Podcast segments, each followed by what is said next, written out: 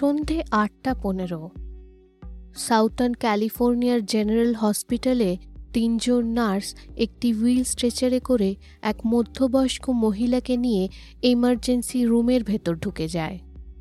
তারা দুটি কাঁচের দরজা দিয়ে ঢুকে বাঁ দিকে গিয়ে একটি কার্টেন দিয়ে ঘেরা জায়গাতে পেশেন্টের স্ট্রেচারটিকে দাঁড় করায়। রুমটির নাম হল ট্রমা রুম ওয়ান। মহিলাটি একটি টি শার্ট এবং শর্টস পরেছিল। তার জ্ঞান ছিল, তবে সে প্রশ্নের উত্তরগুলো খুব একটা স্পষ্ট আওয়াজে দিতে পারছিল না। তার নিঃশ্বাস অগভীর এবং দ্রুত গতিতে চলছিল। তার হার্ট এত দ্রুত গতিতে পাম্প করছিল যে তার হার্টের চেম্বারে রক্ত ভরবার আগেই হার্টটি পাম্প করে দিচ্ছিল। সেই কারণে তার ব্লাড প্রেশার দ্রুত গতিতে নামতে শুরু করে। ঠিক তখন ডক্টর মরিন ওয়েল যিনি সেই হসপিটালের রেসপিরেটরি থেরাপিস্ট ছিলেন, তিনি পেশেন্টকে দেখতে ট্রমা রুম ওয়ানে পৌঁছান।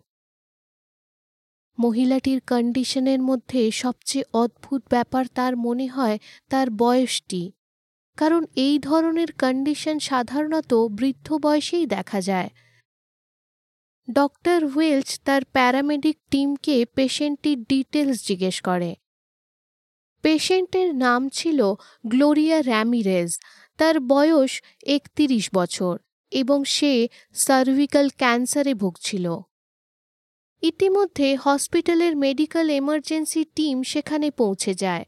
তারা প্রোটোকলের অনুযায়ী কিছু ফাস্ট অ্যাক্টিং ড্রাগস র্যামিরেজকে ইনজেক্ট করে।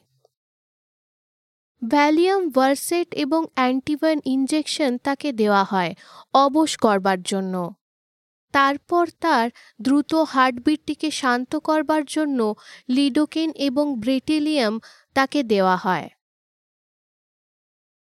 ডক্টর ওয়েলস ততক্ষণে অ্যাম্বিউব্যাগ নামের এক যন্ত্র র্যামিরিজের নাকের ওপর লাগায়। অ্যাম্বিউব্যাগ হলো একটি উপকরণ যেটাতে একটি ফুটবলের সাইজের একটি ব্ল্যাডার লাগানো থাকে। তার সঙ্গে থাকে একটি ব্রিদিং মাস্ক, যেটিকে পেশেন্টের মুখে এবং নাকের ওপর লাগিয়ে তাকে আর্টিফিশিয়াল ব্রিদিং দেওয়া যেতে পারে। এটা মাউথ টু মাউথ রিসিউসিয়েশনের একটি সুবিধাজনক বিকল্প। কিছুক্ষণের মধ্যে বোঝা যায় যে র্যামিরেজ ওষুধে ভালো রেসপন্স করছে না। শেষ উপায় হিসেবে তারা নির্ণয় নেয় যে তাকে ইলেকট্রিক্যালি ডিফিব্রিলেট করা দরকার। এটা করবার জন্য শরীরের ওপর বুকের কাছে কিছু ইলেকট্রোডস লাগানো হয় এবং কম পরিমাণে ইলেকট্রিক্যাল সিগন্যাল পাঠানো হয় শরীরের মধ্যে, যাতে করে হার্টের রিদমটাকে আবার রিসেট করা যেতে পারে। ডিফিব্রিলেশন প্রসেস শুরু করবার জন্য র্যামিরেজের শার্টটি খুলে ফেলা হয় এবং প্যাডেড ইলেকট্রডগুলিকে বুকের উপর লাগাতে শুরু করে। তখন তারা লক্ষ্য করে যে একটি তেল তেলে পদার্থ তার গোটা শরীরের ওপর লেগে রয়েছে। তারা এটাও লক্ষ্য করে যে তার শরীর থেকে এক ধরনের অদ্ভুত গন্ধ বেরোচ্ছে, কিছুটা রসুনের মতো। তারা মনে করে যে হয়তো গন্ধটি তার মুখ থেকে আসছে। তার রক্ত পরীক্ষণ করবার জন্য একজন নার্স তার রক্ত নিতে শুরু করে। র্যামিরেজের ডান হাতটিকে রাবিং অ্যালকোহল দিয়ে পরিষ্কার করে নার্স সুজ্যান কেন তার হাতের মধ্যে ক্যাথেটার ঢোকায়। তারপর সুজেন একটি সিরিঞ্জ কানেক্ট করে। তার রক্তের মধ্যে একটি রাসায়নিক গন্ধ পায় সুজেন। সুজান সিরিঞ্জটিকে ট্রের উপর রেখে র্যামিরিজের শরীরের কাছে গিয়ে খোঁজার চেষ্টা করে যে গন্ধটি কোথা থেকে আসছে। ডক্টর ওয়েলচ সিরিঞ্জটিকে তুলে গন্ধ শোকেন। এক ধরনের অ্যামোনিয়ার মতো গন্ধ সেও তার রক্তের মধ্যে পায়। ডক্টর ওয়েলচ সিরিঞ্জটিকে জুলি গরচেন্সকি নামের একজন মেডিকেল রেসিডেন্টের হাতে দেয়। ডক্টর গরচেন্সকি লক্ষ্য করে যে কিছু বাদামি রঙের পার্টিকলস সেই রক্তের সিরিঞ্জের মধ্যে ভাসছে। ডক্টর হুমবার্টো ওচোয়া নামের এক ডাক্তার যিনি এমার্জেন্সি রুমের ইনচার্জ ছিলেন, তিনিও এই পার্টিকলসগুলো লক্ষ্য করেন। ডক্টর ওচোয়া হঠাৎ দেখতে পান যে নার্স সুজেন কেন যে র্যামেরিজের রক্ত নিয়েছিল, সে অজ্ঞান হয়ে মাটিতে পড়ছেন। তিনি সঙ্গে সঙ্গে সুজেনকে ধরে নেন এবং আস্তে করে মাটিতে শুয়ে দেন। ডক্টর গরচেন্সকি হঠাৎ ট্রমা রুম থেকে বেরিয়ে চলে যান এবং বাইরে এক বেঞ্চের ওপর গিয়ে বসে পড়েন। ডক্টর ওচোয়া একজন স্টাফ মেম্বারকে দেখতে পাঠায় যে কি কারণে ডক্টর গরচেন্সকি হঠাৎ সেখান থেকে চলে গেলেন। তবে যতক্ষণে সে ডক্টর গরচেন্সকির কাছে পৌঁছন ততক্ষণে ডক্টর গরচেন্সকি অজ্ঞান হয়ে পড়েন বেঞ্চের ওপর বসেই। ডক্টর গরচেন্সকিকে তাড়াতাড়ি একটি হুইল স্ট্রেচারে করে মেডিকেল ট্রিটমেন্ট দিতে নিয়ে যেতে শুরু করেন সেখানকার মেডিকেল টিম। ডক্টর গরচেন্সকির শরীরটি হঠাৎ হঠাৎ কেঁপে উঠতে শুরু করে এবং একেবারে কয়েক সেকেন্ডের জন্য তার নিঃশ্বাস বন্ধ হতে শুরু করে। আরেকদিকে আরও এক স্ট্রেচারে করে ট্রমা রুম ওয়ানের মধ্যে থেকে অজ্ঞান নার্স সুজেন কেনকে নিয়ে চলে যাওয়া হয়। একসঙ্গে দুজন মেডিকেল টিম মেম্বারদের শরীর খারাপ কীভাবে হতে পারে বুঝতে পারছিলেন না ডক্টর ওচোয়া। তবে তিনি বোঝেন যে এই সময় সবচেয়ে বেশি জরুরি পেশেন্ট গ্লোরিয়া র্যামেরিসকে স্টেবল করা। তিনি ডক্টর ওয়েলসকে বলেন যে তিনি যেন তার ডিফিব্রিলেশন কন্টিনিউ করেন। রুমের মধ্যে দু তিনজন চেঁচিয়ে ওঠে যখন তারা দেখে যে ডক্টর ওয়েলচও অজ্ঞান হয়ে মাটিতে পড়ে যাচ্ছেন। এমার্জেন্সি টিম তখন পুরোপুরি বুঝতে পারে যে যেটা এই রুমের মধ্যে ঘটছিল সেটা কোনো সাধারণ ঘটনা ছিল না। কোনো বিষাক্ত গ্যাস রুমের মধ্যে ঢুকে গেছে সেটা সন্দেহ করেন তারা। ডক্টর ওচোয়া তার টিমকে সঙ্গে সঙ্গে এমার্জেন্সি রুম থেকে বেরিয়ে যেতে বলে।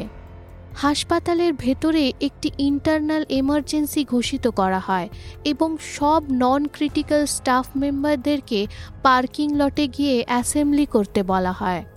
পার্কিং লটটি একটি খোলা জায়গা ছিল এবং স্টাফেদেরকে সেখানে অ্যাসেম্বল করতে বলা হয়েছিল, কারণ তারা সন্দেহ করছিল যে এটি কোনো টক্সিক গ্যাসের কারণে হচ্ছিল।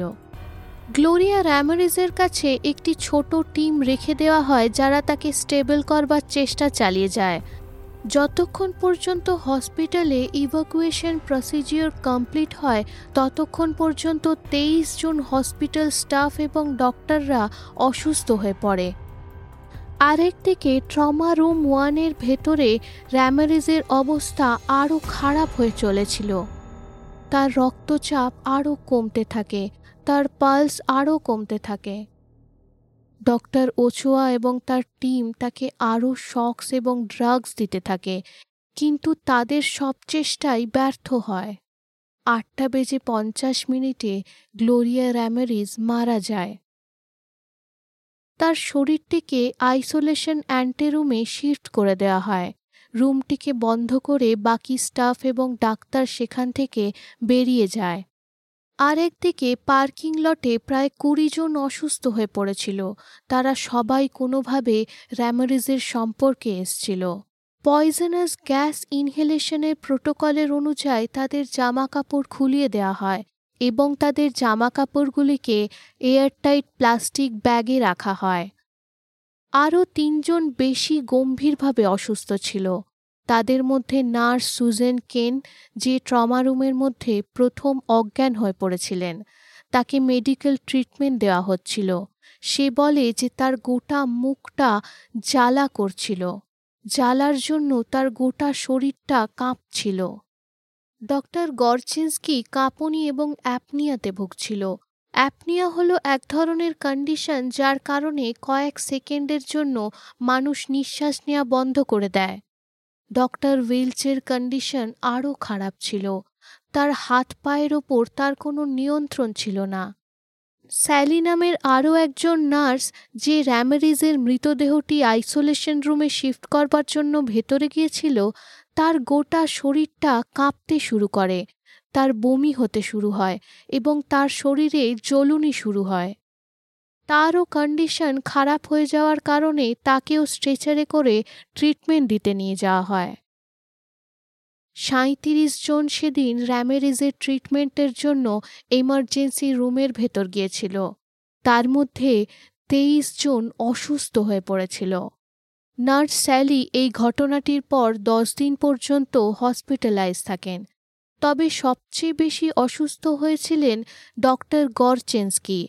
তাকে প্রায় দু সপ্তাহ পর্যন্ত ইন্টেন্সিভ কেয়ার ইউনিটে রাখা হয়। অ্যাপনিয়ার সাথে তার হেপাটাইটিস, প্যানক্রিয়েটাইটিস এবং এ ভ্যাসকুলার নেক্রোসিসে সে ভোগে। এ ভ্যাসকুলার নেক্রোসিস এক ধরনের অসুখ যাতে বোন টিস্যুর রক্ত পাওয়া বন্ধ হয়ে যায় এবং সেই কারণে বোন টিস্যু মরতে শুরু করে। ডক্টর গরচিন্সকির এ ভ্যাসকুলার নেক্রোসিস তার হাঁটুর টিস্যুগুলিকে প্রভাব করে। তার হসপিটালাইজেশনের পরেও তাকে কিছু মাস পর্যন্ত ক্রাচেসের সাহায্যে হাঁটতে হয়। উনিশে ফেব্রুয়ারি উনিশশো চুরানব্বইয়ের সেই রাতে সাউথার্ন ক্যালিফোর্নিয়ার জেনারেল হসপিটালের অদ্ভুত ঘটনাগুলো মিডিয়া সায়েন্টিস্ট এবং সাধারণ মানুষ সবাইকেই অবাক করে দেয়। সেই রাতের ঘটনাগুলোর কারণে এই হসপিটাল ব্যাপক মিডিয়া কভারেজ এবং অ্যাটেনশন পায়। এটা ন্যাশনাল নিউজ হয়ে ওঠে এবং সবাই চেষ্টা করে এটা বোঝার যে ঠিক কী কারণে তেইশ জন হসপিটালের মেম্বার অসুস্থ হয়ে পড়েছিল।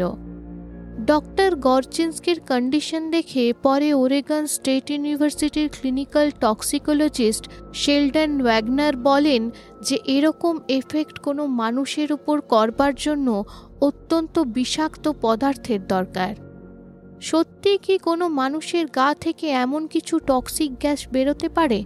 এবং কীভাবে সেই গ্যাস বা কেমিক্যাল এত বিষাক্ত হতে পারে যে এতগুলো মানুষকে একসঙ্গে অসুস্থ করে দিতে পারে? মেডিকেল সায়েন্সের জগতে এরকম ঘটনা আগে কোনো দিন ঘটেনি। তবে সায়েন্সে যে কোনো বিরলতা একটি সুযোগ নতুন কিছু বোঝবার বা নতুন কিছু খোঁজার। প্রথম তদন্ত করবার জন্য সেদিনই রাত এগারোটার সময় Riverside country hazardous materials team সেখানে পৌঁছয়। হ্যাজার্ডাস মেটেরিয়ালকে শর্টে বলা হয় হ্যাজম্যাট এবং এই টিম যেই স্যুটগুলি ব্যবহার করে, সেগুলোকে বলা হয় হ্যাজম্যাট স্যুট। হ্যাজম্যাট স্যুট পরে তদন্তকারীদের এক দল হসপিটালের ভেতরে ঢোকে। তাদের সঙ্গে থাকে আধুনিক গ্যাস ডিটেকশন সিস্টেমস। তারা সন্দেহ করে যে হয় হাইড্রোজেন সালফাইড বা ফসজিন দুটোর মধ্যে একটি এই ঘটনাটির কারণ। হাইড্রোজেন সালফাইডকে সিওয়ের গ্যাস বলা হয়। কারণ এটার গন্ধ পচা ডিমের মতো থাকে। কম পরিমাণে ইনহেল করলে এটি চোখে, নাকে এবং গলায় জ্বলুনি তৈরি করে। মাঝারি পরিমাণে এটি মাথা ব্যথা, মাথা ঘোরা এবং নশিয়ার কারণ হয়। তার বেশি পরিমাণে ইনহেল করলে এটি শক খিঁচুনি, কোমা বা মৃত্যুর কারণও হতে পারে। ফসজেন হল হাইড্রোজেন সালফাইডের থেকেও বিষাক্ত গ্যাস। কারণ এটা খুব কম পরিমাণে ইনহেল করাতেও মারাত্মক হতে পারে। এটাকে পালমোনারি ইরিটেন্ট বলা হয় এবং শুরুতে এতেও নাকে মুখে জ্বালা হয়। এমনকি এটা ত্বকের সঙ্গে কন্ট্যাক্টে এলে গায়ে ফোসকাও পড়ে যেতে পারে। ঠিক যেমন পুড়ে গেলে পড়ে যায়, সেই রকম। তবে কিছুক্ষণের মধ্যেই মানুষের শ্বাসকষ্ট হতে শুরু হয় এবং এক গোলাপি রঙের ফ্লুইড তার বমির সঙ্গে বেরোতে শুরু করে। এটা আসলে লাংসের মধ্যে ইন্টারনাল ব্লিডিংয়ের কারণে হয়। তার রক্তচাপ কমতে শুরু হয় এবং শেষে হার্ট ফেলিওর করে মৃত্যু হয়। হ্যাজম্যাট টিম এই বিষাক্ত গ্যাসগুলির মধ্যে কোনোটাই সেখানে পায়নি।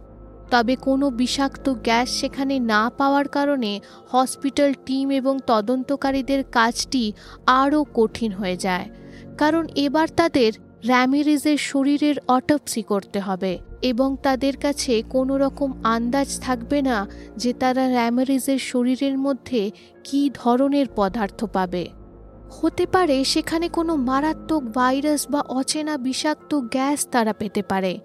কোনো ঝুঁকি নিতে না চেয়ে তদন্তকারীদের পরের দল এয়ারটাইট মুন স্যুটস পরে সেই সিল্ড ইমার্জেন্সি রুমের মধ্যে ঢুকে পড়ে।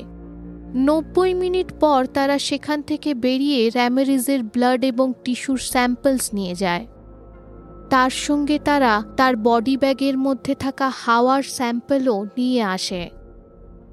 সব স্যাম্পলগুলোকে রিভারসাইড ফরেন্সিক ল্যাবরেটরিতে পাঠানো হয়। মিডিয়া এবং সায়েন্টিফিক কমিউনিটি তাদের পরীক্ষণের ফল জানার জন্য আগ্রহে অপেক্ষা করছিল। আমি চৈতি আদিত্য এবং এটা প্রহেলিকা।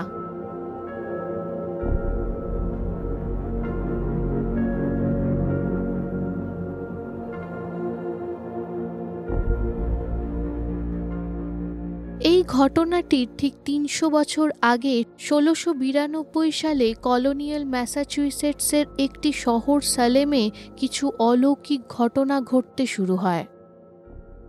ষোলোশো শতাব্দীতে একটি কথা খুব প্রচলিত ছিল। যেমন দিন আছে, তেমনি রাত আছে। যেমন ঈশ্বর আছে, তেমনি শয়তানও আছে। ঠিক যেমন দিনের চব্বিশ ঘণ্টা সমানভাবে ভাগ করা হয় দিন এবং রাতের মধ্যে, ঠিক সেরকমভাবেই এই বাস্তব জগতের ওপর ঈশ্বর এবং শয়তানের দুজনেরই সমান প্রভাব থাকে, এরকম মানা হতো। জানুয়ারি ষোলোশো বিরানব্বইয়ে রেভারেন্ট প্যারিসের মেয়ে ন বছর বয়সী এলিজাবেথের ফিট হতে শুরু হয়। তার গোটা শরীরে খিঁচুনি শুরু হয়। তার চোখ উল্টে যায় এবং মাঝে মাঝেই তার গোটা শরীরটি কাঁপতে শুরু করে। সে এক অন্য গলায় চেঁচাতে শুরু করে। মনে হয় যেন এলিজাবেথ নয়, অন্য কেউ কথা বলছে। তার কনভালশন শুরু হওয়ার পর তার শরীরটি অদ্ভুতভাবে বাঁকতে শুরু করে। সে তার হাতের কাছে থাকা যে কোনো জিনিস তুলে ছুঁড়তে লাগে। স্যালেম শহরের আরও এক জায়গায় আরও একটি মেয়ে এগারো বছরের অ্যান পুতনামের প্রায় একই রকমের ফিটস এবং কনভালশন শুরু হয়। উনতিরিশে ফেব্রুয়ারি জনাথন কারুইন এবং জন হ্যাথ্রনের জোড়াজুড়িতে তারা স্বীকার করে যে তাদের এই অসুখের কারণ ছিল তিনজন মহিলা। টিচুবা যে প্যারিসের ক্যারিবিয়ান থেকে আনা দাসী ছিল, সারা গুড যে একজন নির্বাসয় ভিকারিনী ছিল এবং সারা অসবর্ন যে একজন বৃদ্ধ গরিব মহিলা ছিল। ফার্স্ট মার্চ সাইলেম টাউনের দুজন ম্যাজিস্ট্রেট জন হ্যাথন এবং জনাথন কারুইন ব্যাপারটাতে তাদের পাবলিক ইনকোয়ারি শুরু করে। গুড এবং আসবর্ন মানে সন্দিগ্ন উইচদের মধ্যে দুজন বলে যে তারা নির্দোষ ছিল। তারা বলে যে এই ব্যাপারে তাদের কোনো হাত নেই। টিচুবা মানে তৃতীয় সন্দিগ্ন উইচ প্রথমে বলে যে সেও নির্দোষ ছিল। তবে পরে অনেক দিন ধরে তার উপর অত্যাচার করে তাকে বারে বারে জিজ্ঞেস করতে থাকা হয়। তাকে কিছুদিন পর্যন্ত কারাবাসেও রাখা হয়। শেষে কোনোভাবেই তার কাছ থেকে কনফেশন না পেয়ে তাকে একটি সুযোগ দেয়া হয়।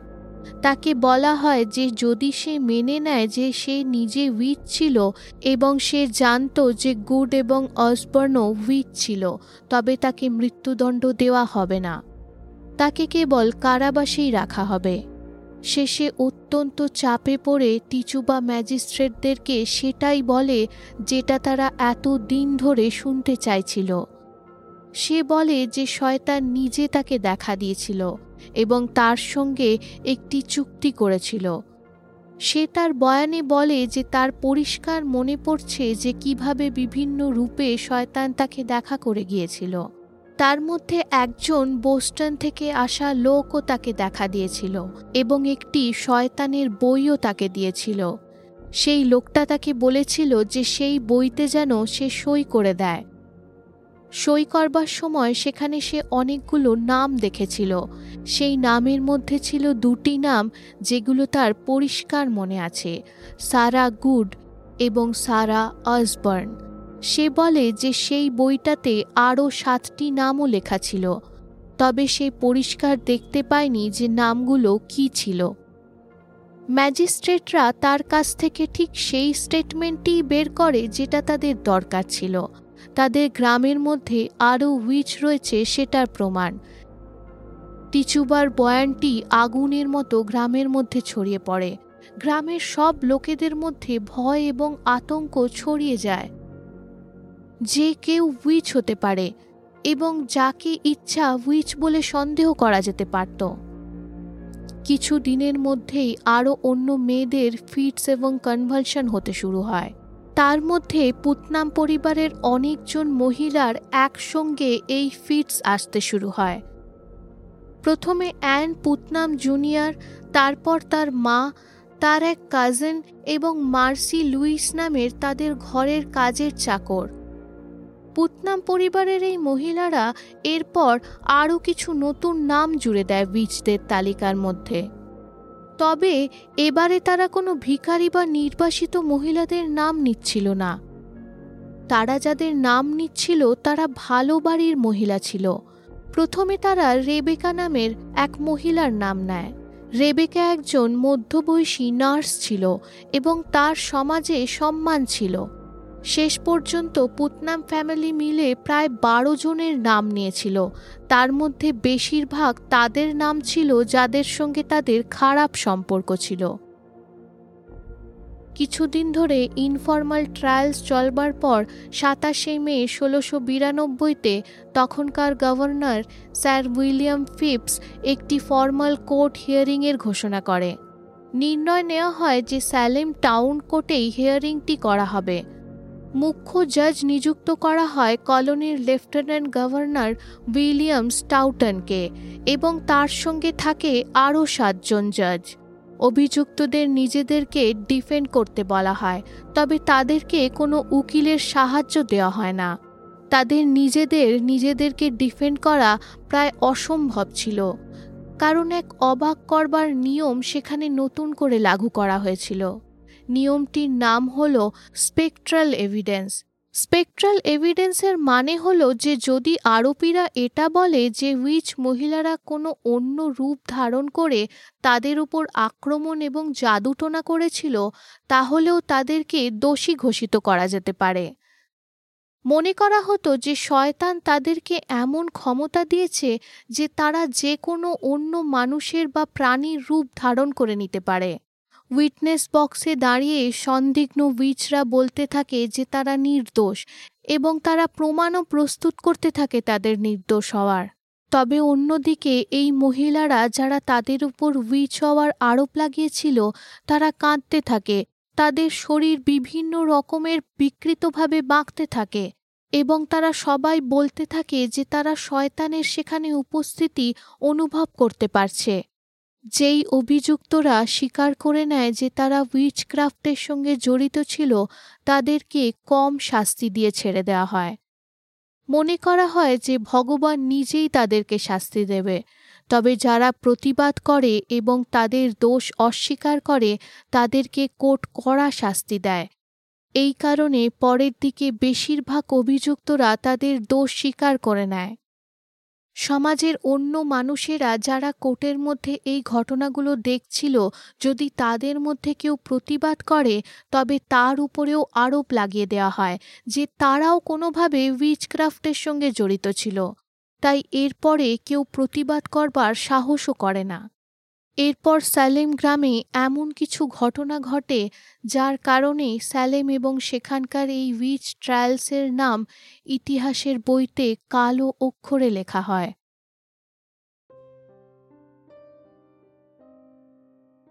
একুশে ফেব্রুয়ারি উনিশশো চুরানব্বই মানে হসপিটালে গ্লোরিয়া র্যামারিজের মৃত্যু এবং তার সঙ্গে জড়িত বাকি অদ্ভুত ঘটনাগুলির ঠিক দুদিন পর রিভারসাইড ফরেন্সিক ল্যাবরেটরির রিপোর্ট রেডি হয়ে যায়।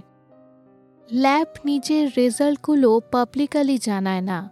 তবে বলা যেতে পারে যে তারা র্যামিরেজের বডি টিস্যু এবং বডি ব্যাগের মধ্যে থেকে নেওয়া এয়ার স্যাম্পেলের নিরীক্ষণ করে কিছুই বিশেষ খুঁজে পায় না। তদন্তকারীরা এরপর সাহায্যের জন্য লরেন্স লিভারমোর ন্যাশনাল ল্যাবরেটরির ফরেন্সিক সায়েন্স সেন্টারের কাছে যায়। এটি উনিশশো বিরানব্বইয়ে সেখানকার সবচেয়ে আধুনিক ল্যাবরেটরির মধ্যে একটি ছিল। এই ল্যাবটি জেনারেল হসপিটাল থেকে প্রায় একশো কুড়ি কিলোমিটার দূর ছিল। পঁচিশে মার্চ র্যামিরেজের অটোপসির স্যাম্পলগুলোকে ড্রাই আইসের ব্যবহার করে সেখানে পাঠানো হয়। অটোপসি স্যাম্পেলের মধ্যে থাকে র্যামিরেজের ব্লাড, বাইল এবং টিস্যুস।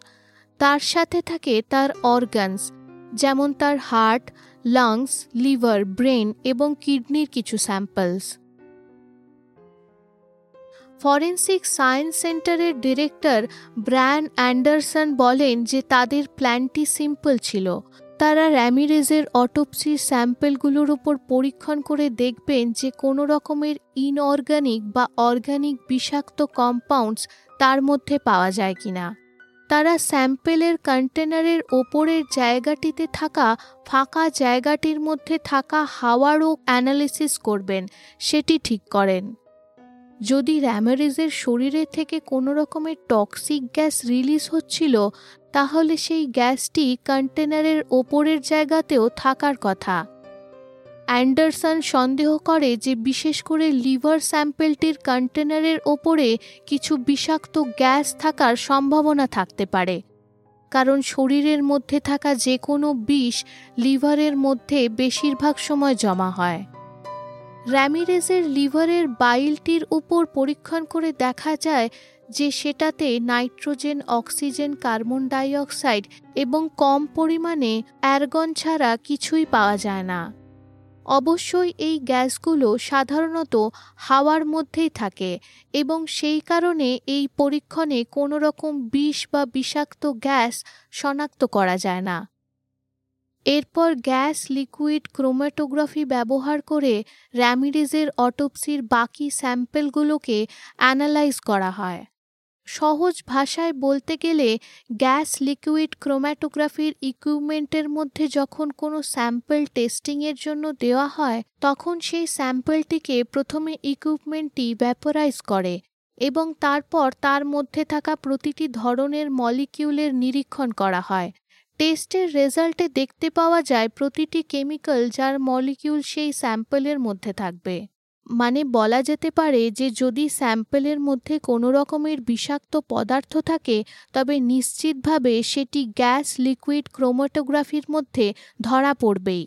ক্রোম্যাটোগ্রাফির রেজাল্টে র্যামিরেজের রক্তের মধ্যে পাওয়া যাওয়া লিডোকেন টাইলোনাল, কোডিন এবং টিগান, এগুলো সবই তার তখনকার চলা ওষুধের অবশিষ্ট। আরও কিছু সাধারণ কেমিক্যালসও পাওয়া যায় তার রক্তের মধ্যে। তবে অ্যান্ডারসন এক অভিজ্ঞ ফরেন্সিক এক্সপার্ট হওয়ার কারণে এই সাধারণ কেমিক্যালসগুলোকে সে সহজেই গুরুত্বহীন বলে বাতিল করে দেয়। কিন্তু অ্যান্ডারসন একটি ব্যতিক্রম খুঁজে পেয়েছিলেন স্যাম্পেলের মধ্যে। একটি অচেনা অ্যামিন তার রক্তের মধ্যে পাওয়া যায়। হতে পারে যে এই অ্যামিনের কারণেই তার রক্তের মধ্যে অ্যামোনিয়ার মতো গন্ধ পেয়েছিলেন সেখানে হসপিটালের স্টাফেরা। এই অ্যামিনটি কিন্তু অত্যন্ত কম পরিমাণে পাওয়া যায় তার রক্তে। পরে অ্যান্ডারসনের টিম খুঁজে বের করে যে র্যামিরিজের শরীরের মধ্যে টিগার নামের ওষুধটি পরিবর্তন হয়ে এই অ্যামিনটি তৈরি হয়েছিল। আরও একটি বিচিত্র পদার্থ তারা র্যামিরিজের রক্তের মধ্যে পায়, যেটির নাম হল নিকটিনামাইন্ড। নিকটিনামাইন্ডকে অনেক সময় কিছু রিক্রিয়েশনাল ড্রাগসের মধ্যে ব্যবহার করা হয়। এটি সস্তা হওয়ার কারণে ইললিগাল ড্রাগসের মধ্যে এটির ব্যবহার হয়। এতে মানুষের মনে উল্লাস এবং উৎফুল্লতা নির্মাণ হয়। অ্যান্ডারসন বলে যে একজন অত্যন্ত অসুস্থ মানুষের এই ড্রাগ রিক্রিয়েশনাল কারণে ব্যবহার করে থাকার সম্ভাবনা কম। অ্যান্ডারসন বলে যে অনেক সময় নিকোটেনামাইড ভিটামিন বি ট্যাবলেটের মধ্যে থাকে এবং এটাই সম্ভবিত স্রোত তার শরীরে নিকোটেনামাইডের তৃতীয় অস্বাভাবিক কেমিক্যাল যেটি র্যামিরিজের রক্তে পাওয়া যায় সেটি ছিল ডাইমিথল সালফোন। ডাইমিথল সালফোন একটি ইন্ডাস্ট্রিয়াল সলভেন্ট হিসেবে তৈরি করা হয়, তবে এটি মানুষের শরীরেও খুব কম পরিমাণে তৈরি হয়। সুস্থ মানুষের শরীরে এটি তিন দিনের বেশি থাকে না। সাধারণত এটি সুস্থ মানুষের শরীরে এত কম পরিমাণে থাকে যে এটি টেস্টিংয়ের সময় ধরা পড়ে না। তবে র্যামেরিজের শরীরে এটি প্রচুর মাত্রায় পাওয়া যায়। সাধারণের থেকে তিন গুণ বেশি। অ্যান্ডারসন বলে যে তারা এই সময় একমাত্র ডিমিথাইল সালফেনকেই সন্দেহ করছিল। তবে ডিমিথাইল সালফোন একাই এমার্জেন্সি রুমের মধ্যে এ ধরনের ঘটনার জন্য দায়ী হতে পারে, এটা সম্ভব নয়। শেষ পর্যন্ত বলা যেতে পারে যে উনিশে ফেব্রুয়ারি রাতের ঘটনাগুলোর জন্য ঠিক কোন বিষাক্ত পদার্থ বা গ্যাস দায়ী সেটা সবচেয়ে আধুনিক বৈজ্ঞানিক যন্ত্রপাতি দিয়েও বলা সম্ভব হচ্ছিল না। অ্যান্ডারসন নিজে বলেন যে সে বুঝতে পারছে না যে এত সময় ধরে খোঁজ করেও কীভাবে সে কিছুই খুঁজে পাচ্ছিল না। উনতিরিশে এপ্রিল একটি প্রেস কনফারেন্সে রিভারসাইড করোনার অফিস থেকে স্কটি হিল জানায় যে র্যামেরিজের মৃত্যু কার্ডিয়াক ডিসরেথমিয়া মানে হৃদয়ের অনিয়মিতভাবে স্পন্দনের কারণে হয়েছিল। এটি তার কিডনি ফেলিয়ারের কারণে ট্রিগার হয়েছিল এবং এটির মূল কারণ ছিল তার সার্ভিক্যাল ক্যান্সার। তার মৃত্যুর তদন্ত সেখানেই সমাপ্ত ঘোষিত করেন হিল। তিনি জানান যে এমার্জেন্সি রুমের মধ্যে ঘটে থাকা ঘটনাগুলো যাতে তেইশ জন মেডিকেল স্টাফ মেম্বার্স এবং ডাক্তাররা অসুস্থ হয়ে পড়েছিল, সেটার কোনো সম্পর্ক র্যামেরিজের গা থেকে বেরোনো কোনো গ্যাসের সঙ্গে নেই। গ্লোরিয়া র্যামারিজের শরীরে কোনো রকমের বিষাক্ত পদার্থ তারা পায়নি। তবে যদি র্যামেরিজের শরীরে বা হসপিটাল ইমার্জেন্সি রুমে কোনো জায়গায় কোনো রকমের টক্সিক সাবস্টেন্স ছিল না, তাহলে কি কারণ ছিল এতগুলো মানুষের একসঙ্গে অসুস্থ হয়ে পড়ার? সাধারণ মানুষ এবং সায়েন্টিফিক কমিউনিটি এই প্রশ্নের উত্তর চাইছিল। অ্যান্ডারসনকে আরও একবার কেসটিকে ভালো করে দেখতে বলা হয়। অ্যান্ডারসন তখন তার ডেপুটি ডিরেক্টর গ্র্যান্টকে কেসটির তদন্ত করতে বলে। অ্যান্ডারসন গ্র্যান্টকে গোটা কেস ফাইলটি ভালো করে বোঝায় এবং এটাও বলে যে কীভাবে তার অনুযায়ী ডাইমিথিল সালফনি একমাত্র কম্পাউন্ড তার রিপোর্টে পাওয়া গিয়েছিল, যেটা একটু সন্দেহজনক ছিল। গ্র্যান্ট একজন নিউক্লিয়ার কেমিস্ট ছিল এবং তার অর্গানিক কেমিস্ট্রি সম্পর্কের জ্ঞান খুব বেশি ছিল না। হতে পারে সেই কারণে গ্র্যান্ড ডাইমিথিল সালফোনকে ভুল করে ডাইমিথিল সালফক্সাইড মনে করে। ডাইমিথিল সালফক্সাইডকে সাধারণত তার শর্ট ফর্ম ডিএমএসওর নামে জানা যায়। ডাইমিথিল সালফোন এবং ডিএমএসওর মধ্যে কেবল একটি পার্থক্য আছে। দুটোর জায়গায় ডিওমেসোতে একটি অক্সিজেন অ্যাটম থাকে। গ্র্যান্ড ডিওমেসোর ব্যাপারে ভালো করে জানত, কারণ সে আগে একজন অ্যাথলিট ছিল এবং অ্যাথলেটিক কমিউনিটিতে ডিওমেসো খুব বেশি ব্যবহার হয় পেন রিলিফ জেল হিসেবে। ডিওমেসো খুব তাড়াতাড়ি ত্বকের মধ্যে থেকে শরীরের ভেতরে অ্যাবজর্ব হয়ে যায় এবং সেই কারণে ইনস্ট্যান্ট পেন রিলিফ দেওয়ার কাজ করে। অ্যান্ডারসন গ্র্যান্ডকে শুধরে দেয় এবং তাকে বলে যে যেই কম্পাউন্ড তারা র্যামিরিজের রক্তে পেয়েছিল, সেটি ডিওমেসও নয়, ডাইমিথিল সালফোন ছিল। পরে ফাইলটি যখন গ্র্যান্ট আরও ভালো করে পড়ে, তখন সে লক্ষ্য করে যে হসপিটাল স্টাফ লিখেছিল যে তারা র্যামিরিজের গায়ের উপর একটি তেল তেলে পরত দেখেছিল। তারা বলেছিল যে তারা একটি রসুনের মতো গন্ধ পেয়েছিল। গ্র্যান্ড বোঝে যে এটি ডিওমেসো। র্যামিরেজ তার ক্যান্সারের পেন রিলিফের কারণে নিশ্চয়ই ডিওমেসোর জেল ব্যবহার করেছিল। বেশি ব্যথা হওয়ার কারণে হয়তো সে তার গোটা শরীরে অনেক পরিমাণে এই জেল লাগিয়ে নিয়েছিল। গ্র্যান্ট বেশ নিশ্চিত ছিল যে র্যামিরেজ প্রচুর পরিমাণে ডিওমেসোর ব্যবহার করেছিল। কিন্তু সে এটা বুঝতে পারে না যে এই ডিওমেসোটির মধ্যে কীভাবে আরও একটি অক্সিজেন অ্যাটম জুড়ে গিয়ে সেটি ডাইমিথেল সালফনে পরিণত হয়ে গিয়েছিল। তাই গ্র্যান্ট মার্ক ইন্ডেক্স নামের এক বইয়ের মধ্যে ডিওমেসো এবং ডাইমিথেল সালফোন নিয়ে পড়া শুরু করে। মার্ক ইন্ডেক্সকে কেমিক্যালসের বাইবেল বলা হয়। এই বইতে দশ হাজারের ওপর কেমিক্যালস, ড্রাগস এবং বায়োলজিক্যাল সাবস্টেন্সের গুণ বৈশিষ্ট্য দেওয়া আছে। সেই বইতে গ্র্যান্ড দেখে যে বেশি পরিমাণে যদি ডিওমেসোর সঙ্গে অক্সিজেন মেশানো হয়, তখন কিছু মাত্রায় ডাইমিথিল সালফোন তৈরি হয়। র্যামেরেজকে হসপিটালে নিয়ে আসার সঙ্গে সঙ্গে তাকে অক্সিজেন দেওয়া হয়েছিল। সেই সময় তার শরীরের মধ্যে অক্সিজেনের মাত্রায় বাড়তি ঘটে। সেই কারণে হতে পারে যে ডিওমেসোর সঙ্গে অক্সিজেনের রিয়াকশনের ফলে ডাইমিথেল সালফোন তৈরি হয়। এই ঘটনাটা ঘটে থাকলে অ্যান্ডারসনের অটোপসির রিপোর্টে ডাইমিথেল সালফোনের থাকাটাকে বোঝানো যেতে পারে। কিন্তু ডাইমিথেল সালফোন তৈরি হলেও তাতে হসপিটাল স্টাফের এরকমভাবে অসুস্থ হয়ে পড়াটাকে বোঝানো যায় না। ডাইমিথেল সালফোনের ব্যাপারে যেখানে মার্ক ইন্ডেক্স বইয়ের মধ্যে গ্র্যান্ড পড়ছিল ঠিক তার পরের পাতায় সে দেখতে পায় আরও একটি কম্পাউন্ড ডাইমিথেল সালফেট। ডিওমেসোর সঙ্গে একটি অক্সিজেন জুড়ে দিলে ডাইমিথেল সালফোন তৈরি হয়। তবে এটার সঙ্গে আরও দুটো অক্সিজেন জুড়ে দিলে তৈরি হয় ডাইমিথেল সালফেট, একটি দারুণ বিষাক্ত রসায়ন। সেই বইতে সে আরও পড়ে যে ডাইমিথেল সালফেট শরীরের যেই টিস্যুর সঙ্গে কন্ট্যাক্টে আসে, সেই টিস্যুকে মারতে শুরু করে। এটার এক্সপোজারের কারণে চোখে মুখে জ্বালা করে এবং বেশি পরিমাণে শরীরের মধ্যে ঢুকলে এটি কনভালশন ডেলেরিয়াম প্যারালিসিস কোমা এমনকি কিছু সময়ের মধ্যে এটি কিডনি লিভার এবং হার্টকেও ড্যামেজ করতে শুরু করে।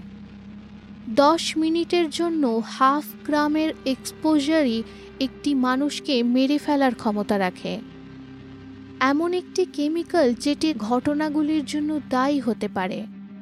ডাইমিথেল সালফেটের কারণে হওয়া সিমটমস এবং সেদিন রাতে তেইশ জনের হওয়া সিমটমসগুলোর অনেকটাই মিলে যায়।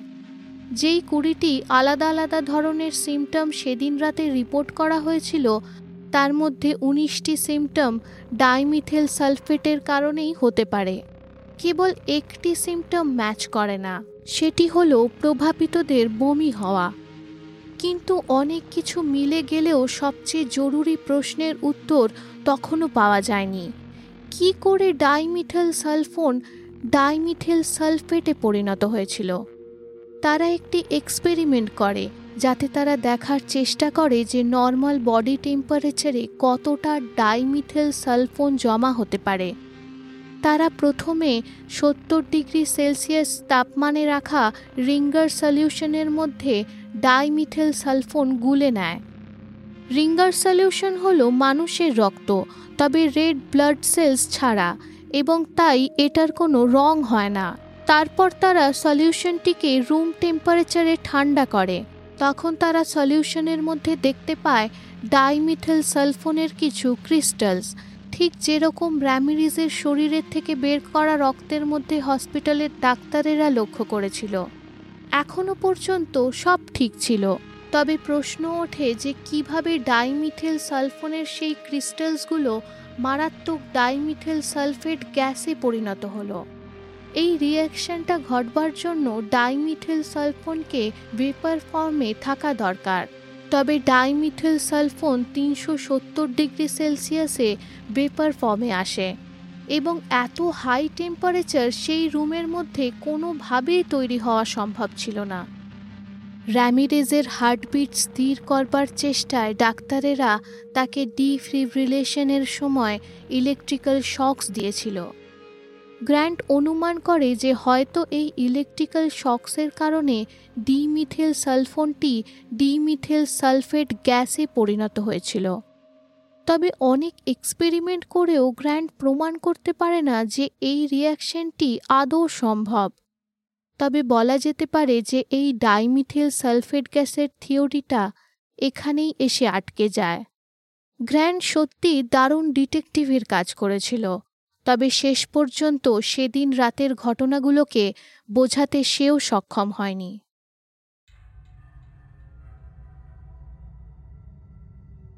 সেদিন রাতের অন্ধকারে যখন আমি একা ছিলাম, আমার ঘরের মধ্যে দরজার তলা দিয়ে একটি ঘন কালো ধোঁয়া ভেতরে ঢোকে।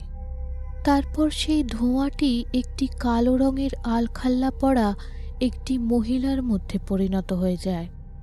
তার হাতে একটি লাঠির মতো কিছু ছিল। যখন সে তার মুখের ঘোমটাটি সরায়, তখন আমি চিনতে পারি যে সেটা কে। তবে আমি কিছু করবার আগে সে আমার দিকে দ্রুত গতিতে এগিয়ে চলে আসে। তার পাগুলো মাটিতে ঠেকছিল না। তারপর সে আমার ওপর বশ করে নেয় এবং তার পরের ঘটনা আমার কিছুই মনে নেই। সেদিন আমার ঘরে এসছিল মিসেস ব্রিজেট বিশপ। এই বয়ানটি দেয় ন বছর বয়সী স্যালেম গ্রামের একটি মেয়ে। মিসেস ব্রিজেট বিশপকে আজ থেকে বারো বছর আগেও উইচক্রাফটের জন্য দোষী বলে বিচার করা হয়েছিল। তবে সেবারে তাকে কোনো শাস্তি দেওয়া হয়নি। সেকেন্ড জুন উনিশশো বিরানব্বইতে এই ন বছর বয়সী মেয়েটির বয়ান শুনে কোর্ট বিশপকে দোষী ঘোষিত করে। টেন্থ জুন গ্যালোজ হিল নামের একটি টিলার ওপরে মিসেস ব্রিজেট বিশপকে ফাঁসি দেওয়া হয়। উনিশে জুলাই আরও পাঁচজন মহিলাকে ফাঁসি দেওয়া হয়। তার মধ্যে রেবেকা এবং সারা গুডও ছিল। সারা গুড তার ফাঁসির সময় বলে যে যদি সে উইচ হয়, তবে জাজটি একটি উইজার্ড জর্জ বারাস নামের এক হার্ভার্ড ইউনিভার্সিটি থেকে পড়া মিনিস্টারকে তার ঘর থেকে ডেকে পাঠানো হয়। তার উপর আরোপ ছিল যে সে সব উইচদের রিং মাস্টার সব উইচরা নাকি তারই কথায় কাজ করত। বলা হয় যে সে নাকি ভগবানের প্রার্থনাটি পুরোটি নিখুঁতভাবে বলে দিয়েছিল। সাধারণত মনে করা হয় যে উইচরা যারা ডেভিলের অনুচরী, তারা এই প্রার্থনাটি নিখুঁতভাবে বলতে পারে না। কোর্ট জর্জ বারোসকে দোষী ঘোষিত করে এবং তাকেও ফাঁসি দেয়া হয়। বাইশে সেপ্টেম্বর আরও আটজন মহিলাদের ফাঁসি দেয়া হয়। জাইলস কোরি নামের এক ব্যক্তির বউয়ের সেদিন ফাঁসি হয়েছিল। পরে তার নিজের ওপরেও উইচক্রাফটের আরোপ লাগানো হয়। ভয়ে সে পালিয়ে যায়। কোর্ট নোটিশ জারি করে যে তাকে যেন কড়া শাস্তি দেওয়া হয়। যখন জায়েজ করি ধরা পড়ে, তখন তার শাস্তি হিসেবে তাকে শুয়ে তার গায়ের ওপর কিছু ভারী পাথর চাপা দিয়ে দেওয়া হয়। দুদিন পর পাথরের ওজনে সে মারা যায়। এই সময় পরিস্থিতি এমন হয়ে গিয়েছিল যে গোটা কমিউনিটির মধ্যে কেউ সুরক্ষিত ছিল না। যে কোনো দিন কারুরও নামে আরোপ লাগানো যেতে পারত এবং যে কোনো দিন তার ফাঁসিও হয়ে যেতে পারত। শেষে স্যালেমের গভর্নর স্যার উইলিয়াম ফিপস যে প্রথম কোর্ট হিয়ারিং শুরু করেছিল, তার নিজেরই বউয়ের ওপর উইচক্রাফটের আরোপ লাগানো হয়। তখন ফিপস কোর্টের নিয়ম পরিবর্তন করে এবং বলে যে স্পেকট্রাল এভিডেন্স ধরা হবে না। তারপর আরও ছাপ্পান্ন জন মানুষের বিচার করা হয় স্যালেমের সেই কোর্টে। তবে তার মধ্যে কেবল তিনজনকেই দোষী পাওয়া যায়। ফেব্রুয়ারি উনিশশো তেষট্টিতে এই কোর্ট ট্রায়ালসগুলোকে শেষ করা হয়। তখনও পর্যন্ত উনিশ জনের ফাঁসি হয়ে গেছিল এবং পাঁচজন কারাবাসী মারা গেছিল। যারা উইচক্রাফ্টের প্রত্যক্ষ সাক্ষী দিয়েছিল, তাদের সবার বয়স নয় থেকে কুড়ি বছরের মধ্যে এবং তারা সবাই মহিলা ছিল। কিছু ছোট বাচ্চাদের কথা শুনে চব্বিশ জন নির্দোষদের প্রাণ গেছিল। স্যালেম গ্রাম যেখানে কয়েক হাজার মানুষ বাস করত, সেই গোটা গ্রামটি যেন একটি ঘোরের মধ্যে ছিল। এটা কীভাবে সম্ভব যে এতগুলো মানুষ একসঙ্গে এত বাজে নির্ণয় নিতে পারে? তিন বছর পরে জেনারেল কোর্ট অফ ম্যাসাচুসেটস গোটা ট্রায়ালসগুলোকে বেআইনি ঘোষিত করে। জাজ সেমিউল সিওয়েল জনতার কাছে নিজের দোষ স্বীকার করে। চোদ্দ বছর পর অ্যান পুতনাম যে অনেক মহিলাদের উপর দোষারোপ করেছিল, সেও নিজের দোষ স্বীকার করে। তেইশ জন অপরাধীদের মধ্যে বাইশ জনকে খালিদ করা হয়। তবে বাকি এগারো জনকে দু হাজার এক সালে খালিদ করা হয়। এতে সেই চব্বিশ জন নির্দোষদের প্রাণ এবং তাদের পরিবারের হওয়া ক্ষতিকে ফিরিয়ে দেওয়া যায় না। সতেরোশো ষাট সালে উইলিয়াম ব্ল্যাকস্টোন নামের এক দার্শনিক তার একটি তথ্য প্রস্তুত করে। সে বলে যে, একজন নির্দোষের শাস্তি হওয়ার থেকে ভালো যে দশজন অপরাধীর শাস্তি না হওয়া।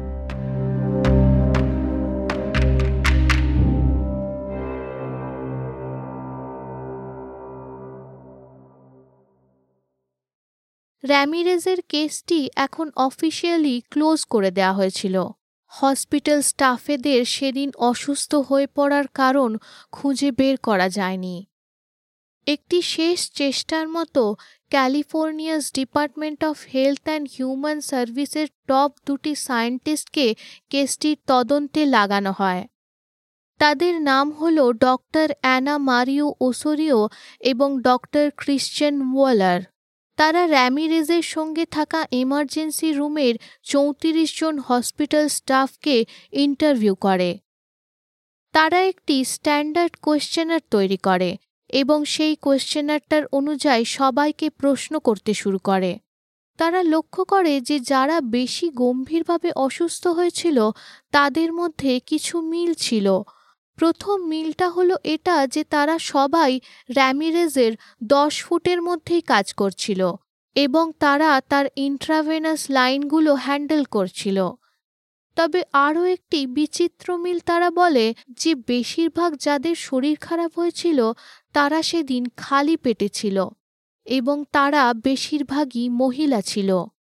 হ্যাজমেট অ্যানালিসিস অটোপসি রেজাল্ট এবং এত ডিটেল সায়েন্টিফিক ইনভেস্টিগেশনের পরও কোনো টক্সিক কেমিক্যাল সেখানে না পাওয়ার কারণে শেষে তারা এক সিদ্ধান্তে পৌঁছয়। তারা বলে যে এটি একটি মাস হিস্টেরিয়ার কেস ছিল। হয়তো তাদের এই হিস্টেরিয়া সেই ডিওমেসোর রসুনের মতো গন্ধের কারণে শুরু হয়েছিল। তার সঙ্গে যদি আমরা এটা জুড়ে দিই যে তাদের সারা দিনটা অত্যন্ত স্ট্রেস এবং অ্যাংজাইটিতে কেটেছিল, তখন মনে হয় যে মাস হিস্টেরিয়ার হওয়ার পক্ষে এটি একটা আদর্শ স্থিতি। মাস হিস্টেরিয়া মানে হলো যখন অনেক মানুষ একসঙ্গে একই রকমভাবে কোনো উন্মাদনার কারণে এমন কিছু করতে শুরু করে যেটি তারা সাধারণত করবে না। হয়তো ব্যাপারটা স্পষ্ট করতে পারলাম না। আসলে মাস হিস্টেরিয়াকে বোঝার জন্য কিছু উদাহরণের থেকে ভালো কিছু হতে পারে না। তাই আপনাদেরকে ইতিহাসের কিছু মাস হিস্টেরিয়ার উদাহরণ আমি দিতে পারি। যেমন পনেরোশো আঠেরো সালে স্ট্র্যাসবার্গ, যেটি রোমান এম্পায়ারের একটি অংশ ছিল, সেখানে একজন মহিলা রাস্তার মাঝখানে নাচতে শুরু করে।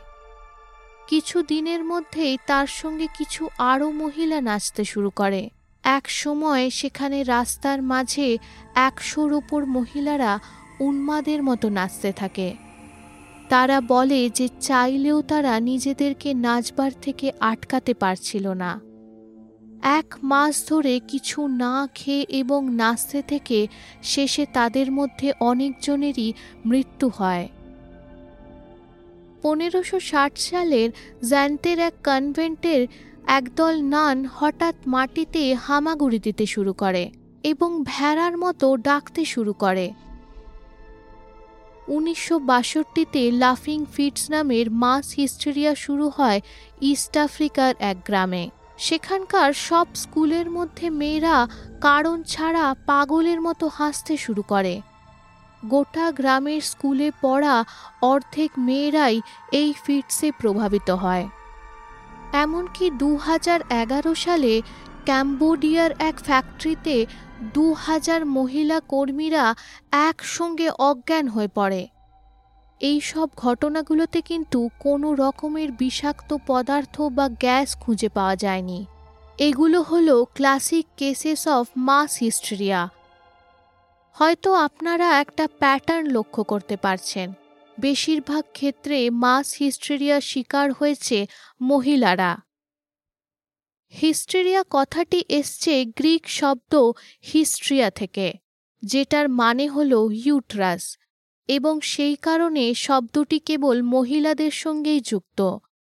এটার মানে এই নয় যে ফিমেল সাইকোলজিতে কিছু বৈশিষ্ট্যের কারণে এটা তাদেরকেই শুধু প্রভাব করে। মাস হিস্টেরিয়া তৈরি হয় নিপীড়ন এবং চেপে রাখা স্ট্রেস থেকে। ঐতিহাসিকভাবে মহিলাদেরই বেশি সামাজিক নিপীড়নে ভুগতে হয়েছে এবং সেই কারণেই এটা তাদের মধ্যে বেশি দেখা গেছে বলেন ক্রিশ্চিয়ান হেম্পেলম্যান, যিনি assistant professor of computational linguistic এবং যিনি এই সাবজেক্ট ম্যাটারে একজন বিশেষজ্ঞ।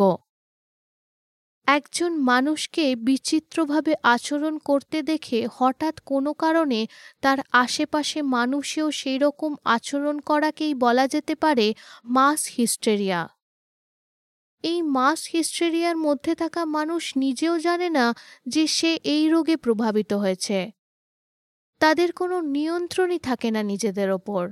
সেই কারণে স্যালেম গ্রামের বাচ্চা মেয়েরা যখন বলে যে তাদের ওপর উইচ মহিলারা ভর করেছিল, তখন সেখানকার মানুষের মনে উইচদেরকে নিয়ে আগে থেকে থাকা ভয় আরও বেড়ে ওঠে। আস্তে আস্তে এই ভয়টি সমাজের লোকেদের মধ্যে ছড়াতে থাকে এবং এক ধরনের মাস হিস্টেরিয়া সেই গ্রামের মানুষের মনে কাজ করতে শুরু করে। বলে যে মানুষের ভয় আগুনের মতো ছড়িয়ে পড়ে। কোনো ছোঁয়াচে রোগের মতো একজন মানুষের মনের ভয় আর একজন মানুষের মনে ঢুকে যায়। যেই লোকেরা সাধারণত যুক্তি এবং বুদ্ধি দিয়ে কাজ করত, তারাও এই মাস হিস্ট্রিয়া এবং ভয়ের কারণে ভুল সিদ্ধান্ত নিতে শুরু করে। শেষ পর্যন্ত তাদের অন্ধ বিশ্বাস এবং কুসংস্কারের কারণে চব্বিশ জন নির্দোষ মানুষের প্রাণ যায়। যখন উনিশে ফেব্রুয়ারির রাতে র্যামিরেজকে জেনারেল হসপিটালে আনা হয়েছিল, তখন হয়তো স্ট্রেস এবং অ্যাংজাইটির কারণে নার্স সুজেন কেন অজ্ঞান হয়ে পড়েছিল। ডক্টর গডচিন্সকির শরীর খারাপ হয়ে যাওয়াটাকে একটা কোইন্সিডেন্স বলা যেতে পারে। এই দুজনের অজ্ঞান হয়ে পড়া এবং ডিওমেসোর বিচিত্র গন্ধের কারণে শুরু হয় এক মাস হিস্টেরিয়া। মেডিকেল স্টাফ যারা র্যামিরেজের কন্ট্যাক্টে এসছিল, তারা মনে করতে থাকে যে হয়তো তার শরীর থেকে কোনো রকমের টক্সিক গ্যাস বেরোচ্ছিল এবং তাদের মনের ভ্রমের কারণে তাদের শরীর খারাপ হতে শুরু করে। মানুষের মন যেমন তার শরীরের কোনো রোগ সারিয়ে ফেলার ক্ষমতা রাখে, ঠিক সেরকমই শরীর অত্যন্ত খারাপ করে দেওয়ারও ক্ষমতা রাখে। ডক্টর অ্যানা মারিয়া ওসোরিও এবং ডক্টর ক্রিশ্চিয়ান ওয়েলার শেষ পর্যন্ত এই সিদ্ধান্তে পৌঁছয় যে এই ঘটনাটি মাস হিস্ট্রিয়া ছিল এবং এই বলে তারা ফাইনাল রিপোর্ট সাবমিট করেন। অবশ্যই ডক্টর গরচেন্সকি মাস হিস্টেরিয়ার যুক্তি মানে না। আপনাদের হয়তো মনে পড়ছে যে ঘটনাটির পরে তার অ্যাপনিয়া, হেপাটাইটিস, প্যানক্রিয়েটাইটিস এবং এভ্যাসকুলার নেক্রোসিস হয়েছিল। ডক্টর গরচেন্সকি রিভারসাইড জেনারেল হসপিটালের ওপর ছ মিলিয়ন ইউএসডি ড্যামেজেস ক্লেম করে। সে বলে যে, আমরা প্রফেশনাল ডক্টর। আমরা একটা হার্ট অ্যাটাক দেখে হিস্ট্রিক্যাল হয়ে যাই না। আজ ২৬ বছর পর গ্লোরিয়া র্যামিরেজ যাকে তার টক্সিক উমেন বলা হয়, তার কেসটি অমীমাংসিত।